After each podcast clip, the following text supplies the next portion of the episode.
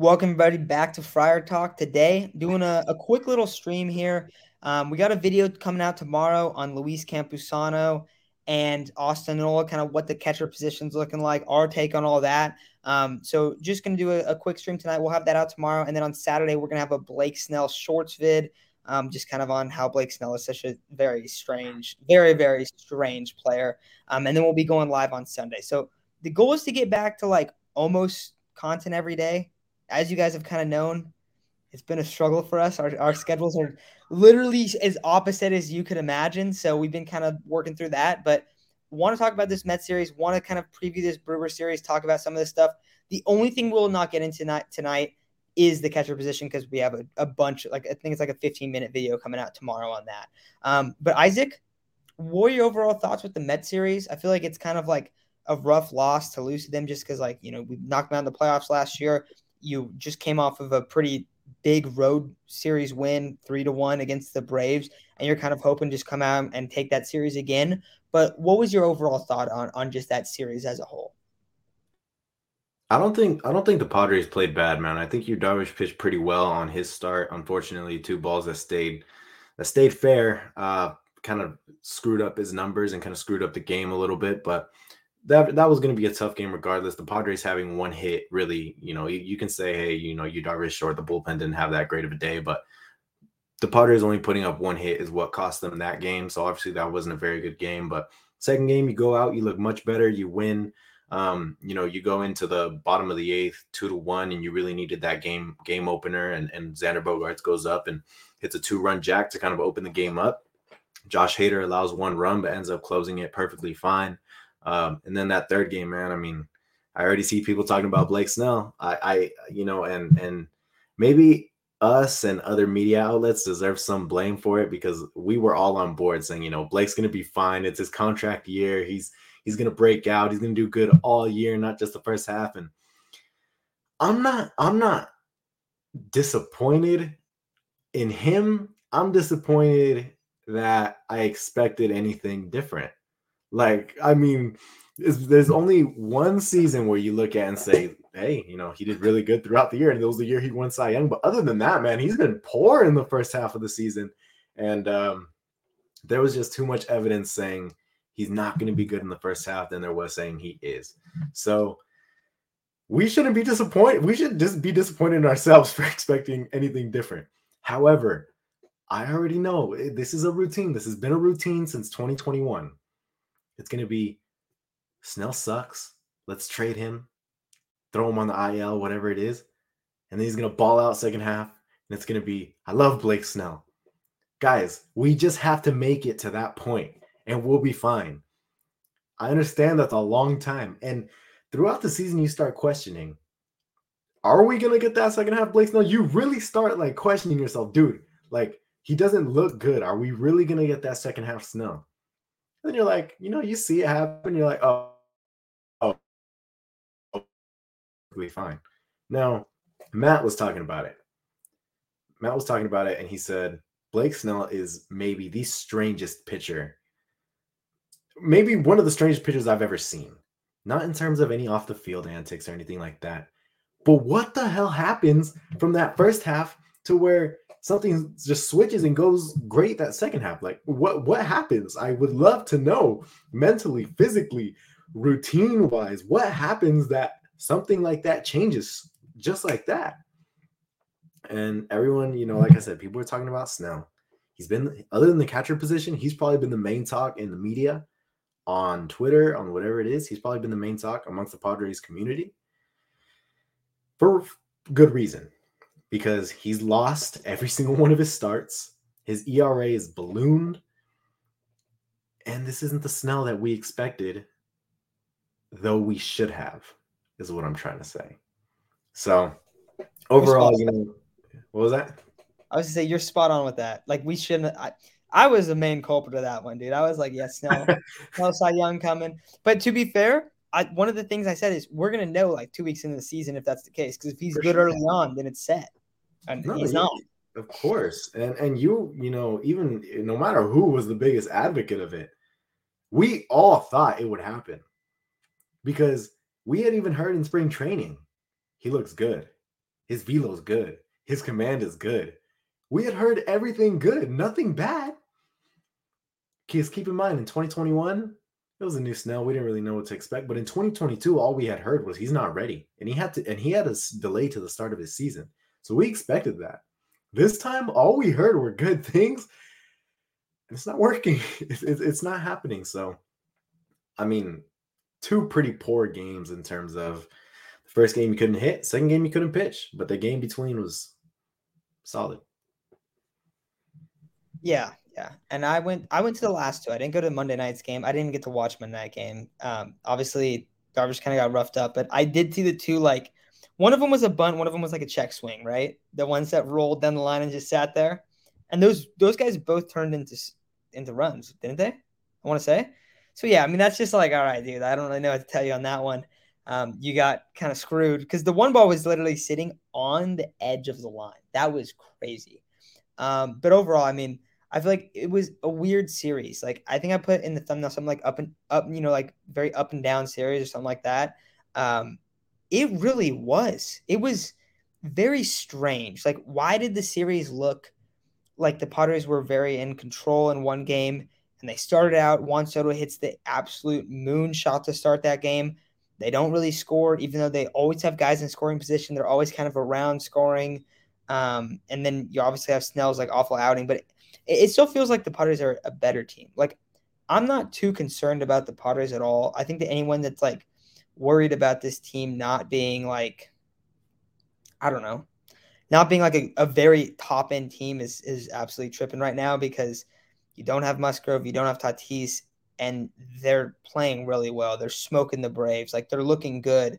Um, probably have one of the hardest first month schedules of the entire league. Like this part of schedule is going to be pretty tough for the next couple weeks too. Um, and then it gets really easy after that, like for like the rest of it almost. It's pretty crazy. Uh, but like really tough schedule, still put, putting up you know decent win numbers. Um, but overall, I mean, I feel like the, the, the, kind of the two things that stand out. One, Blake Snell just being awful in the first half, and and you are right, he is a very strange player. Like he is so consistently inconsistent throughout the stretch of a season. His numbers are high fours through the first half and then mid twos through the second half. And he does it almost every year. It's crazy, except for the one year when he was just like, oh, yeah, I'm just to be the most dominant pitcher here. Um, and then I, I see some people talking about Snell, like, hey, like, he didn't look that good last year in the playoffs. He wasn't, I didn't feel like he was that bad. He wasn't good. He wasn't like dominant, but I feel like his overall tenure of playoff baseball has been really good, even though a lot of that has not been on the Padres. But throughout the course of his career, he's been a good playoff pitcher. Um, and then I also see something else that I want to bring up. Says this: Seth Lugo is our best pitcher. Now I don't know about that one right there. That, that's a that's something very very bold. However, Seth Lugo has looked good. Seth Lugo has looked like like he's going to stay in the rotation, and I think health has always been the big thing with him. So I feel like that's more of the issue than like what does Seth Lugo's stuff look like. But he's looked really good. Um, so I think the Padres starting pitching is going to kind of get a. I feel like it's going to get a lot better when Musgrove comes back. I think their whole pitching staff will, just because you got Darvish, Musgrove. I mean, you're going to have Snell. He's going to suck for a while, but he'll get better. Um, you got Snell, you got Wacha, you got Lugo, and then maybe you have Martinez. Maybe you have Weathers. You don't really know what's going to go on with those guys, but if they're not in the rotation, they're moving to the bullpen and they're going to help the bullpen. Another person that we did not bring up, Ryan Weathers. Ryan Weathers actually looking all right, actually looking pretty solid. And I don't think he's going to be a starter this season. Um, I think he could definitely be trade based, something like that. But if he doesn't get traded, if he's on this roster for like the duration of the season, he could become a really big piece in this bullpen because this bullpen is still lacking pieces. Um, and we have videos. I think I said earlier tomorrow on tomorrow on Campy and Nola, but we are kind of saying like, hey, there's like two kind of issues with this team it's the relief pitching as the catcher position. Well, you can fix the relief pitching if one to two of Wacha, Lugo, or Martinez is a good starter. And right now, two of them are. And one of them's not. And he's probably the guy that you wanted most in the bullpen anyway. So I don't feel like the Padres pitching is in that bad of a spot, honestly. Um, I don't know if you feel the same way, but what, what are you kind of thinking about these these other guys? Because We got Martinez tonight against the Brewers. I know we got Lugo and we got Wacha as well. I think what is Darvish the other guy? I think in this series, yeah. So you got those those four guys. What about those first three? Like, what are you kind of feeling on that back end of the rotation right now? Yeah, that's uh we actually talked about this a little earlier in our group chat. You know, if we had to pick between Lugo and Martinez, right now it's a clear cut answer. It's Seth Lugo. His curveball looks like stupid good. Um, his fastball is locating is locating his fastball very well. Um, it's a very clear cut choice between those two, and that's not a knock against Nick Martinez, but we were all pretty skeptical of Nick Martinez as a starter in the first place. Like we knew, you know, it, it's not going to be great, but you're kind of just hoping for a four ERA as a fifth starter. You're hoping that you know he'll be able to just keep the team in games. But what we refuse to see is that his value is so much better in the bullpen. He is so much better out of the bullpen. Like, you don't have to be a starter to be a great value to a team. It seems like he has been so set ever since he came to the Padres. He's been set on that.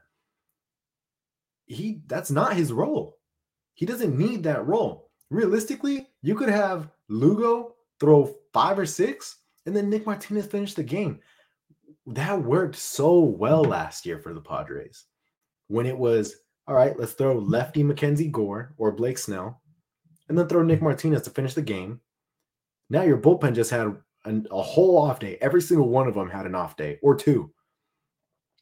And it's going to help you throughout the rest of the series. That is why the Padres were so successful in the first half of the season last year, is because they had a lot of pitching depth they had a lot of good pitching depth. Mackenzie Gore was good to start the season. Mike Clevinger had some good starts. Sean Manaea was good to start the season. Um, Jim Musgrove, Darvish, the only guy that was poor was Snell. And it helped the Padres so much to say, hey, look, you know, we got a long reliever in in Nick Martinez to come out and piggyback this guy. And then I forgot who was the other piggyback. I want to say it was Mike Clevinger was the other piggyback. Now your bullpen just got a day or two of rest in a row. And they were healthy throughout the whole season. I mean, how many injuries did we have in the bullpen last year? I don't think any of them got injured. Just, I mean, Pomeranz is basically not on the team. Um, but I think for the most part, they were fine throughout the season. Uh, so I don't know if Nick Martinez, I don't know if that's going to be a, a solution. I don't know if that's going to be a possibility because of the pitching depth. It's not as deep as it was last year but he needs to go back to the bullpen. He has to go back to the bullpen um, eventually. Not now. Obviously, he's starting today. Um, but overall, and, and this isn't a knock on Martinez, but someone else has just looked better. Oh, going back to Snell, you know, about that playoff thing. We're not winning that game three in San Diego if Snell doesn't go up there and shove for five or six innings against the Dodgers.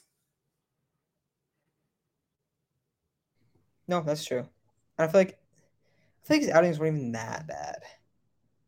We won both the games, didn't we? No, we lost the Mets one. We won the Phillies one. That's one. That's the only one we won. We lost the Mets one. We won the Phillies. We won his Philly start, but it wasn't a very good start. And hey, believe it or not, guess who had the hit to make it a, a go ahead?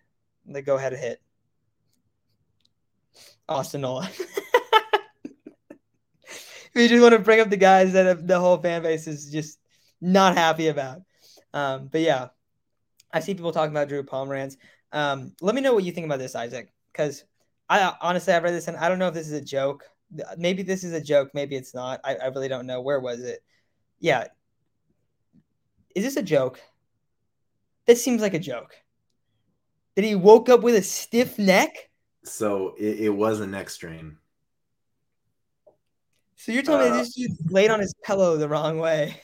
I mean that that sure is what it sounds like, man, and it's really unfortunate because, dude, he was so he was so good, was he not? He was so good, and now what? Three years in a row we haven't seen him. We didn't see him last year. We saw him for a minimal amount of time in 2021, and it's not even freaking Tommy John.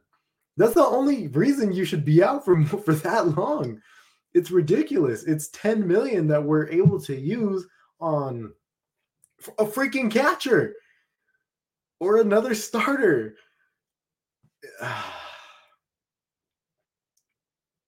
It's Dude, just we got teased, crazy. bro. We got teased. Yeah, I don't know. I, I I feel like I feel like it's probably not like that, but like I feel like Drew Pomeranz. It, it's like it's like I, I'm. I think that what we should do. We'll let Chase know this too because he's not here tonight. As a podcast, as a group, I don't think we we're allowed to say Drew Pomeranz's name on the stream until he comes back.